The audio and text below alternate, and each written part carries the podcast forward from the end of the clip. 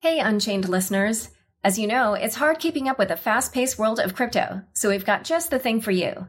Subscribe to our free Unchained daily newsletter at unchainedcrypto.substack.com. You'll get the latest crypto news and original articles from our reporters, as well as summaries of other happenings and bullet points, plus our meme of the day, all curated and written by our amazing team.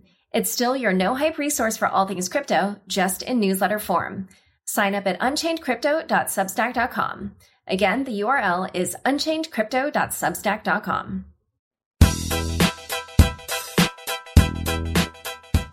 Hi, everyone. Welcome to Unconfirmed, the show that reveals how the marquee names in crypto are reacting to the week's top headlines and gets the inside scoop on what they say in the horizon. I'm your host, Laura Shin, a journalist with over two decades of experience. I started covering crypto six years ago, and as the senior editor at Forbes, was the first mainstream media reporter to cover cryptocurrency full time. This is the October 29th episode of Unconfirmed. The Crypto.com app pays you up to 8.5% interest on your Bitcoin. Get $25 when you download the Crypto.com app with code LAURA. The link is in the description. Tired of your exchange taking 25% of your staking profits? The Avado blockchain computer allows you to stake Ethereum and other crypto at home and keep 100% of the rewards. Go to ava.do. Wish you could earn crypto but don't want to spend thousands on hardware?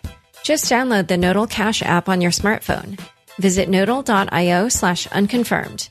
That's N-O-D-L-E dot I-O slash unconfirmed to start earning Nodle Cash today. Today's guest is Do Kwan, co-founder of Terraform Labs. Welcome, Do. Hi, Laura. Thanks for having me. You and your company made a pretty bold move last week, filing a lawsuit against the SEC but before we get into the details on that, let's just make sure our listeners are up to speed on everything that you do in the crypto space. Can you tell us what Terraform Labs is and explain some of your crypto projects such as Terra and Mirror Protocol? So, uh, Terraform Labs, which is a company that I founded, is a core developer of Terra, which is uh, many things. It's a layer one blockchain, but uh, it's you know it, it builds a set of products centered around the decentralized stablecoin uh, mainly Terra USD.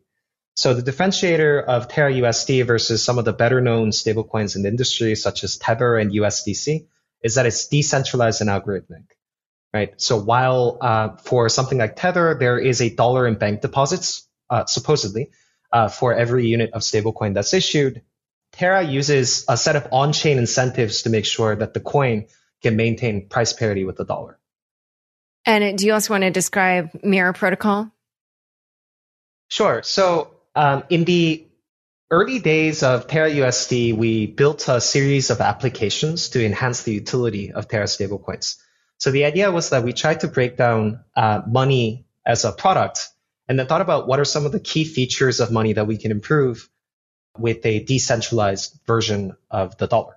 So those were, it turned out that with money, you can either spend it or hold it. So we decided to build a stablecoin and a set of products around it that would make Terra USD the easiest to spend and the most attractive to hold.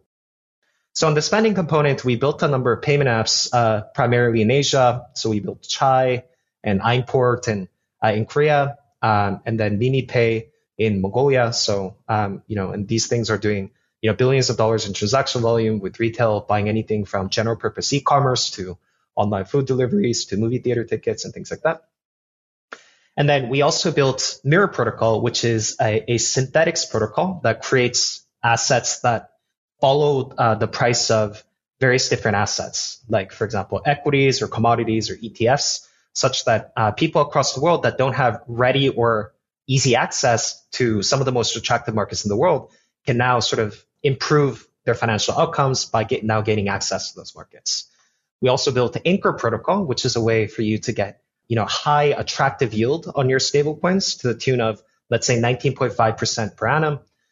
And these are powered by staking yields that are coming in from multiple blockchains such as Terra, Solana, uh, and, and Ethereum 2.0. So the SEC has been conducting an investigation into Mirror Protocol.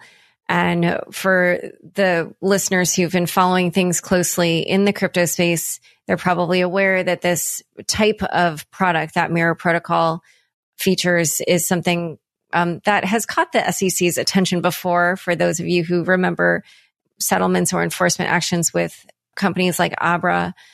Uh, so for you, Do, um, you know, this kind of is what resulted in you uh, suing the SEC. So tell us how that came about.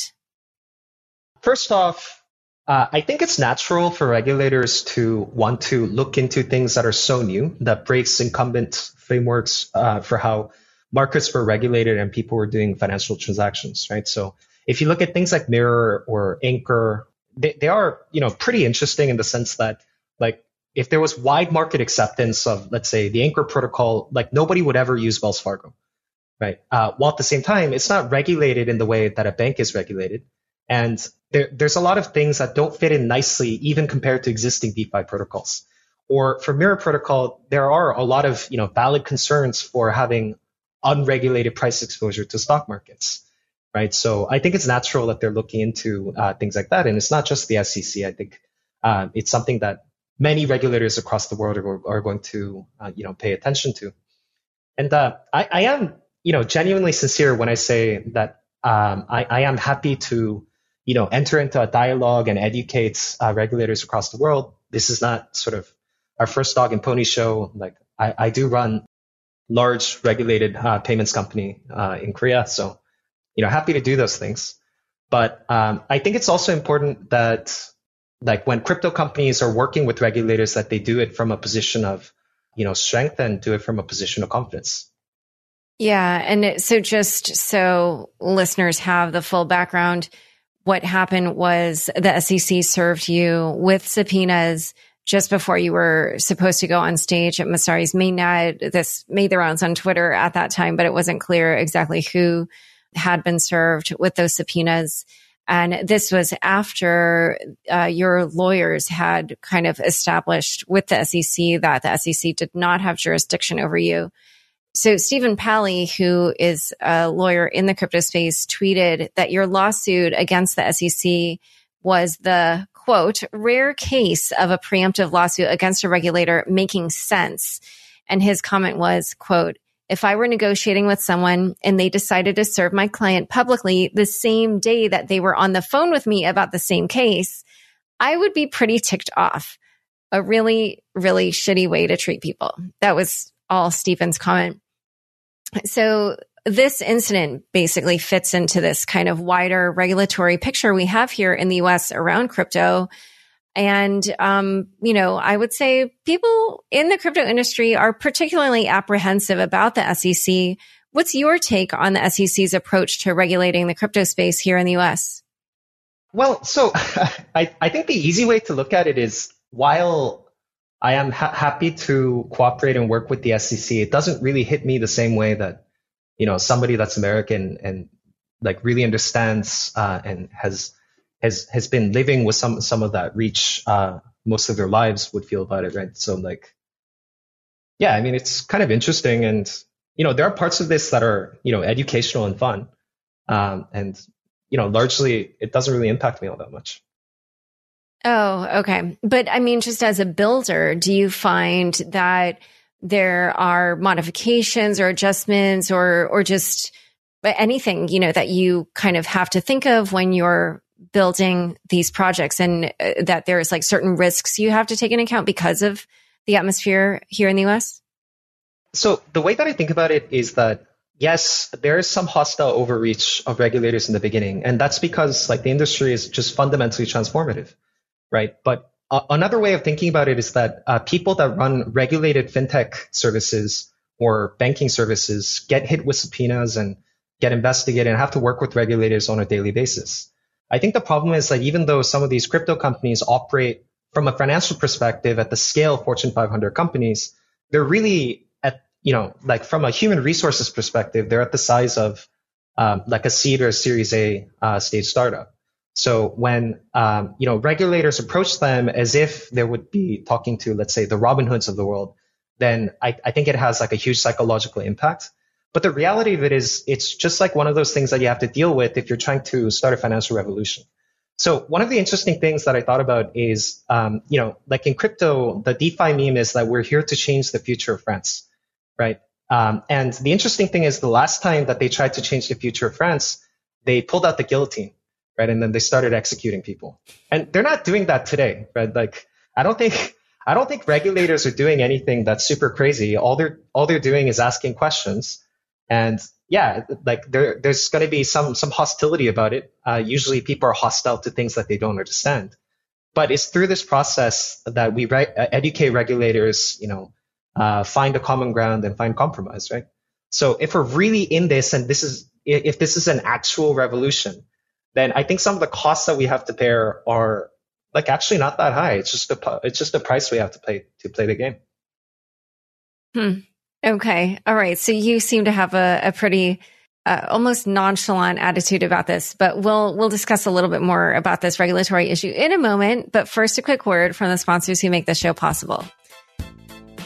There's a new cryptocurrency made for mobile that you can earn by downloading the Nodle Cash app. It's free, easy to use, and there's no hardware to buy. The Nodle Cash app allows you to earn crypto whether you're on the go, stuck in traffic, or even while you're sleeping. Nodle Cash is the crypto you earn 24 7. Go to nodle.io slash unconfirmed to get started today. That's N-O-D-L-E dot I-O slash unconfirmed. Did you know that exchanges take up to a 25% cut on your staking rewards? But you don't need an exchange to stake. You can run a validator at home. Join thousands of solo stakers, get an Avado device, plug it in, deposit your stake, and earn the full reward. Avado created the best hardware and specific software to stake and keeps your validator on the latest version through auto updates. One time investment, 100% profit. Go to Avado. That's A-V-A dot D-O. Back to my conversation with Do. So, do you have an opinion on what you think would be the optimal way of regulating crypto here in the US? So, I think right now there seems to be a pretty heavy emphasis on uh, some of the landmark uh, protocols in crypto. Um, so, let's say the leading lending protocols, the leading dexes, some leading chains. But I think the initial focus needs to be on, let's say, weeding out the frauds and scams in the industry. And I feel like in in order to because you know it brings more publicity and it's more interesting, I think there's a bit more focus on what I consider to be fairly legitimate institutions in cryptocurrency uh, in the crypto industry that are trying to do you know really amazing things, and it really slows them down and it hurts the industry overall. You know, and I think if there was equal weight I, I, think I really think it should be the majority of the attention, but I think if there's equal weight paid to you know some of the scams and fraudsters and rug pulls in the industry, I think um, that would actually lead to a net positive result for everyone. But you know, like when there's a hack that happens and you know like a hundred million dollars gets stolen, that doesn't seem to get as much attention as like somebody launching like a like a novel DEX algorithm. Huh. Okay. Okay. Well, we can talk about that in a moment because of some of this week's news. Uh, but I did want to ask, do, like, for this question about how U.S. regulators should, you know, apply regulations here in the U.S. Do you think that the existing regulations should be applied here, or do you think that there needs to be something new? I, I think the problem is that the regulations are too vague, right? So I, I've thought about this for a while, but I, I think it's better if you have an actual legal framework that is decided by the legislative branch instead of something that regulates by enforcement and precedent. Like, like it is true that a lot of the security laws are quite outdated and they're based in a world where, you know, there were wild cowboys and, you know, private banks that were issuing their own notes that were supposed to replace currency. I don't think that framework applies really well in a global context where uh, you know, everything, all the value moves through the internet. There's a lot of innovation that's happening. So I don't think that fits really well. So if there was sort of like an actual law uh, that that passes Congress that says, "Hey, look, this is a standard for uh, a minimal viable threshold of decentralization that you need to get to," and that can include things like having no pre-mine of the asset, so fairly distributing the asset at launch. It could be one of it.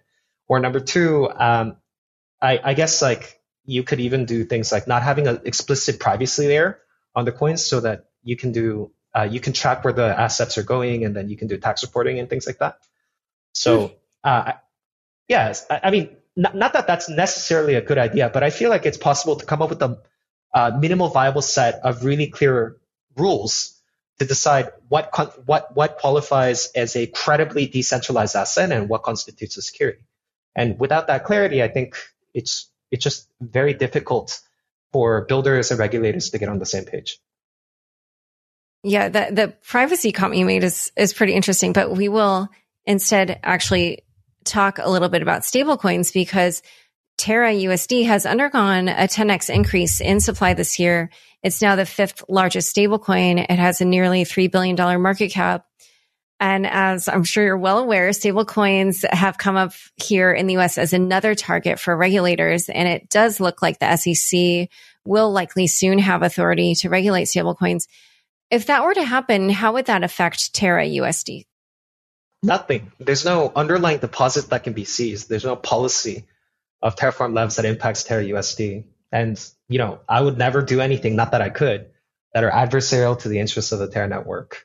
So I actually think this is something that's going to be a huge growth driver for Terra USD because uh, not only are the centralized stablecoins uh, censorable by, you know, regulators, but a lot of the um, so-called decentralized stablecoins are really just wrapped variants of these centralized stablecoins. So most of DAI is actually uh, issued using USDC as collateral. There's a lot of fractional reserve stablecoins that use, you know, um, so, some of these other stablecoins as collateral itself. So it becomes very easier by proxy to regulate most of our competitors in the space. And I think uh, if you know uh, some of these centralized stablecoins turn into essentially fintech services, I think a lot of that capital will rotate into uh, the largest decentralized stablecoin. And today that just happens to be Terra USD. And so for you, it's sort of like um, if you can come up with a project that is somewhat similar to Ethereum's level of decentralization uh, that it had obtained by 2018, which was the first time we heard an SEC regulator say that Ethereum was sufficiently decentralized, then you feel that that's kind of a way of, I, I don't want to say like getting around regulation because it sounds like it's sort of intentional, but more just that it would be outside the purview of a regulator. Is that what you what you think is the way to go for a DeFi developer? Yeah, uh, well, so I think the holy grail in crypto is the decentralized dollar, and um, like we need to get there because all the applications that we built on top of cryptocurrency, like even uh, NFT exchanges and DeFi protocols and you know futures contracts, all of those things use some sort of stablecoin as the quote currency. Uh, most of the liquidity pools in DeFi are denominated in stablecoin. Uh, some of it is in ETH, but most of it in stablecoin. So if we have uh, sort of a structural issue with some of the stablecoins that are denominating all of these different apps, then DeFi dies. So in order to have decentralized finance, you need a decentralized money, right? And I think the first project to be able to crack this puzzle in the sense that it's Tether, but everything is auditable on chain. Nobody controls it. There's on chain monetary policy that is credible and easy to understand then I think that's just going to make things better for almost everyone. And so you hinted earlier at what you think are some of the characteristics of a decentralized protocol. Do you want to maybe continue filling out what those characteristics are? Because I'm very curious. And I, I, I, was also curious why you felt that privacy could not be um, a feature of a decentralized protocol. But, but maybe, yeah, I'm just curious to hear what you think are all the characteristics necessary. Sure. So largely when it comes to financial regulation, regulators care about two things, right? It's number one that uh, investors don't get harmed, right? So they care about things like transparency. They care about things like uh, people not losing their money without, um, you know, a full understanding of the associated risks. And number two, they're worried about money laundering and tax evasion. And I feel like if there's no pre-mine to the asset in the sense that the developer doesn't have an unfair advantage when the when the asset is issued, then in that case, it cannot be a security. Like if you are doing all the work in the beginning and later you build a community of other people to build alongside you, you had no unfair information access to get your hands on the asset, then in that case, I mean, it seems like a pretty good reason why you shouldn't have any responsibility if you didn't have any unfair financial gains. Uh, of course, this is an independent discussion of whether it's appropriate for the developer to make money off of, you know, his his uh, ingenuity or labor. But I think at, at least if there's no pre-mine, then like I think it's very tough to call that a security. I think number two, why um, I think a privacy layer is a little bit challenging is because it, then it becomes like very difficult to do things like tax collection, right? So and then you can give you know privileged access to some you know, government agencies and things like that. But then I, I feel like that would sort of defeat the purpose of privacy coins in the first place. Yeah, I don't think you should do, you should engage in tax evasion. I don't think you should engage in money laundering. So some sort of a middle, middle ground where you sacrifice some of those properties in order to uh, have regulatory clarity seems like a pretty good idea to me.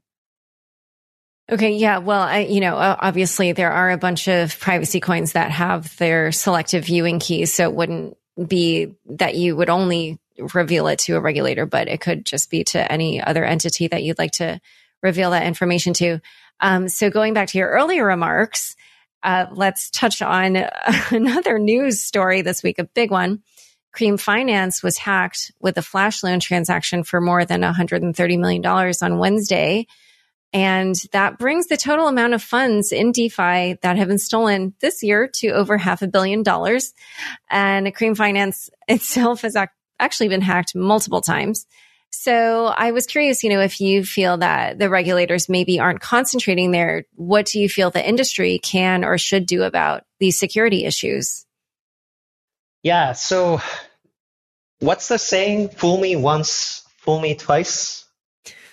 No, no, but in, in all seriousness, um, I, I, think there should be a more structured way to uh, for people to be able to gauge, you know, security risk across various different DeFi apps.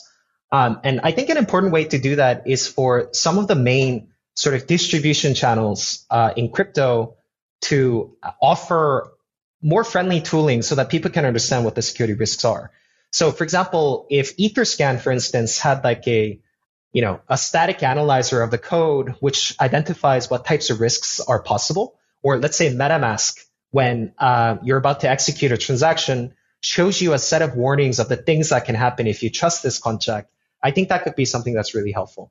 So one of the delightful experiences that I found when using the Phantom wallet in Solana is that uh, right before you're about to execute a transaction, it tells you what are some of the things that can happen. It tells you that you are sending your tokens to another address you're you're giving you a special set of permissions from your wallet and things like that, so that uh, similar to how you give app permissions like sharing location services on your iPhone, you now have a sense of what what things are possible when interacting with the Solana program. So I think if similar experiences, uh, you know, move on to let's say the dominant wallet, the dominant uh, block explorer, and um, a lot of discovery tools like DeFi Pulse, uh, for instance, then I think it becomes very easy for users to gauge different types of risk right? So it's it's not possible for the average user to read through smart contracts and decide which project is uh, more secure than the other. Nor is it appropriate for them to read like a random audit report, which could be significantly outdated and decide that this contract is safe, right? So uh, I think the only way to do this is to have better analytics and tooling that's built around um, some of the leading landmark players in the industry. Yeah, this reminds me of a tweet thread that Taylor Monahan uh, wrote and it was kind of funny because she said, "Oh, you know, someone um, I can't remember which wallet it was, but I, I think it actually was one on Solana." And um, they thought it was such an amazing experience because uh, things were automated.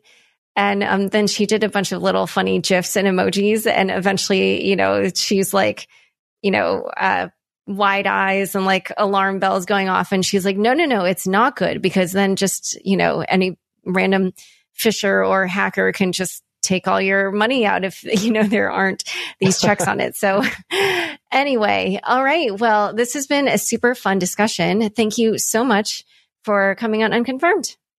Yeah. Thank you so much, Laura.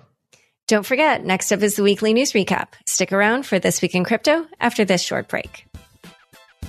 With over 10 million users, Crypto.com is the easiest place to buy and sell over 90 cryptocurrencies.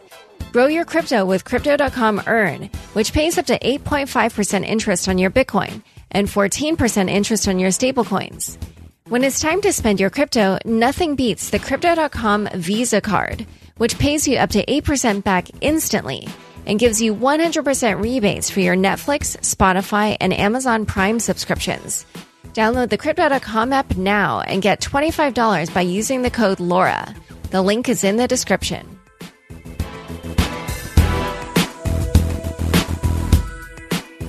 Thanks for tuning in to this week's news recap.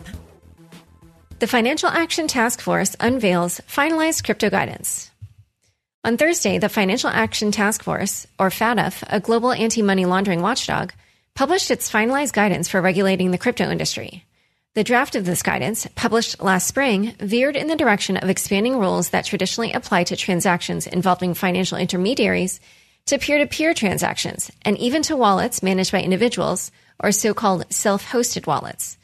Several crypto lawyers and advocate groups, such as Coin Center and Jake Chervinsky, found that the finalized guidance appears to be better in some respects than the draft, but otherwise is too vague. What effect this will have in practice remains to be seen, since Thursday's publication is merely guidance, not law. Member countries decide whether or not they choose to implement the FATF recommended guidelines. As a reminder, the FATF is the organization that advocates applying the travel rule to virtual asset service providers, or VASPs, such as crypto exchanges and money transmitters, to collect and report information on parties participating in transactions. Last spring's draft guidance could have required such reporting from those facilitating or governing transfers, such as miners and validators. Now the requirement applies to persons with, quote, control of VAs or virtual assets. It also does not put such obligations on crypto protocol developers. Most importantly, it no longer applies the travel rule to transactions that occur between a business and a self hosted wallet. For decentralized applications, VAS reporting requirements are unclear, especially for developers or anyone with, quote, control or sufficient influence in the DeFi arrangements. The FATF appears to believe that many heads of decentralized protocols would fall under the VASP definition. Quote, it seems quite common for DeFi arrangements to call themselves decentralized when they actually include a person with control or sufficient influence and jurisdictions should apply the VASP definition without respect to self description, said the guidance. On Twitter, Miller Whitehouse Levine, policy director at DeFi Education Fund, wrote, quote, TLDR, it's not great. My initial read is that the FATF sees a world in which permissionless and decentralized systems are, at best, suppressed. From the guidance, it seems that the FATF is having trouble coping with the fact that DeFi eliminates those intermediaries. Marc Boiron, DYDX's general counsel, tweeted that the FATF recommendations are, quote, so bad that it makes the infrastructure bill look reasonable. Only permissioned DeFi is allowed. An intermediary must be inserted to serve as a VASP. The global impact of these recommendations is an attempted kill shot at DeFi. MasterCard is building out crypto payment rails. MasterCard is partnering with Bakkt, a crypto payments firm, to enable cryptocurrency services for its partners across the U.S. Through MasterCard's crypto as a service platform, any MasterCard partner, be it a merchant, bank, or fintech, will soon have the ability to let consumers buy, sell, and hold digital assets through custodial wallets powered by Bakkt. MasterCard is also integrating crypto into its loyalty program. MasterCard adding support for Web3 payment rails could lead to a significant expansion of users interacting with cryptocurrency. According to CNBC, MasterCard has relationships with over 20,000 financial institutions and supports 2.8 billion credit cards. Shares of the recently listed Bakkt, which announced a similar partnership with Fiserv this week, jumped 234% on Monday, coinciding with the MasterCard press release. Speaking of crypto adoption, according to Bloomberg, the Houston Firefighters Relief and Retirement Fund invested $25 million in Bitcoin and Ether becoming one of, if not the first public pension plan that has done so in the U.S. The fund holds over $4 billion in assets. On Wednesday, Bitcoin dropped below $60,000. El Salvador President Nayib Bukele announced that country, quote, bought the dip to the tune of 420 BTC. Two banks signed up to become the first U.S. institutions to offer Bitcoin trading through a platform designed by Q2 Holdings and New York Digital Investment Group, or NYDIG, allowing customers to purchase, hold, and sell Bitcoin in their banking apps.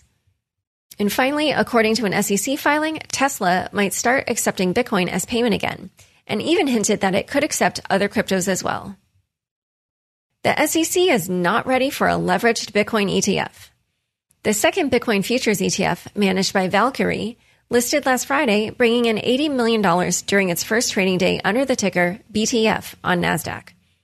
Since then, Valkyrie filed to offer a 1.25x leveraged Bitcoin ETF. However, according to the Wall Street Journal on Thursday, the SEC instructed one ETF provider not to proceed with its leveraged product, indicating that it will not approve Valkyrie's leveraged Bitcoin futures ETF. Direxion, an ETF issuer also got creative with the Bitcoin futures ETF filing. On Tuesday, the company filed its Direxion Bitcoin Strategy Bear ETF, which will maintain short exposure to Bitcoin futures contracts on CME. Quote, the fund will generally maintain its short exposure to Bitcoin futures during periods in which the value of Bitcoin is flat or declining, as well as during periods in which the value of Bitcoin is rising, the filing said. While it remains to be seen whether the SEC approves Direxion's ETF, it appears a third Bitcoin futures ETF is set to list. The VanEck Bitcoin Strategy ETF is, quote, ready for launch, according to Bloomberg's Eric Balchunas, who expects the fund to start trading Friday when this podcast publishes. Balchunas also noted that a glut of Bitcoin ETFs filed for registration. He tweeted, quote, there's still 40 plus Bitcoin ETFs in registration. We'll probably hit 50 by Thanksgiving. Cream Finance's third exploit in less than a year. Cream Finance, a DeFi money market and lending service, lost $130 million worth of crypto tokens on Wednesday, making it the third worst DeFi hack in history, according to Rekt. PeckShield Inc. initially identified the exploit as a flash loan attack. Based on Etherscan records, it appears the hacker interacted with 69 different tokens and paid only 9.16 ETH to pull off the heist. Mudit Gupta, a blockchain security researcher, posited that the hacker was two people, most likely DeFi devs, working from a shared account.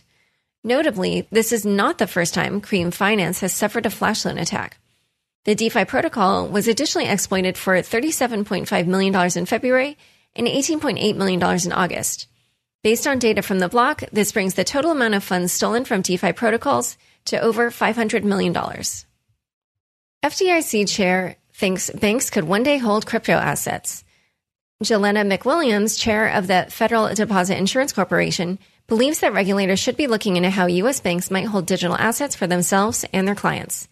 The FDIC chair spoke at Money 2020 in Las Vegas on Monday, where she explained her regulatory approach to crypto assets.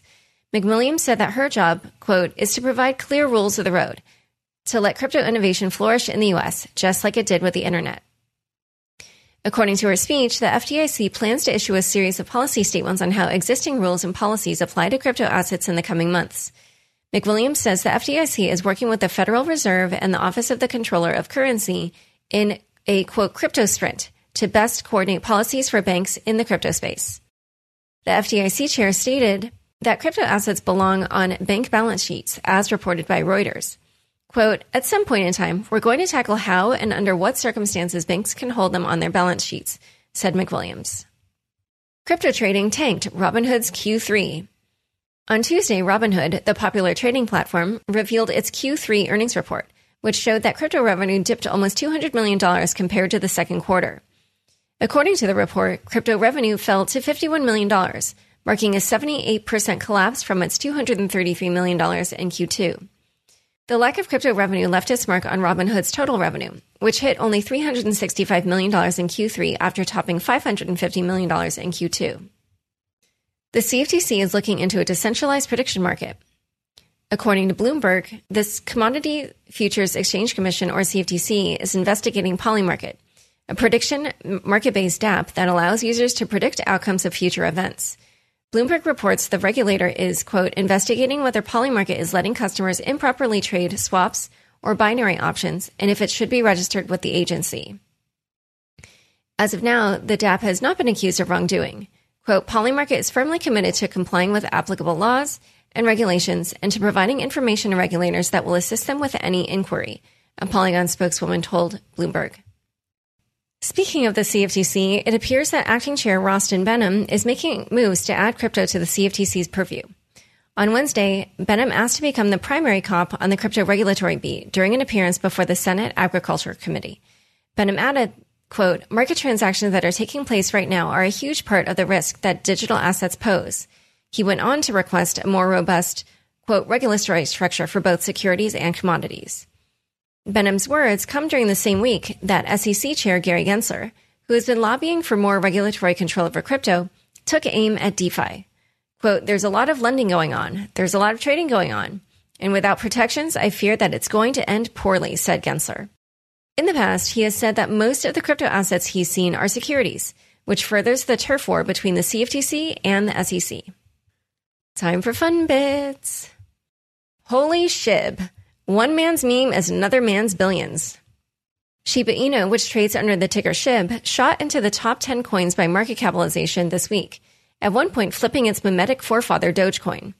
According to data from CoinGecko, the meme token is up roughly 150% on the week, with a market cap of $40 billion, which is markedly larger than Deutsche Bank at $27 billion. With the rise of SHIB comes massive wealth, especially for one investor who might have pulled off the greatest individual trade of all time, as tweeted by Morning Brew. Someone somewhere believed in SHIB last August and bought roughly $8,000 worth of tokens. Fast forward to today, those tokens are now worth $5.7 billion. Good for a 71,249,000% return in just over a year. All right, thanks for tuning in. To learn more about DOE and Terraform Labs, be sure to check out the links in the show notes. Unconfirmed is produced by me, Laura Shin, with help from Anthony Yoon, Mark Murdock, and Daniel Nuss. Thanks for listening.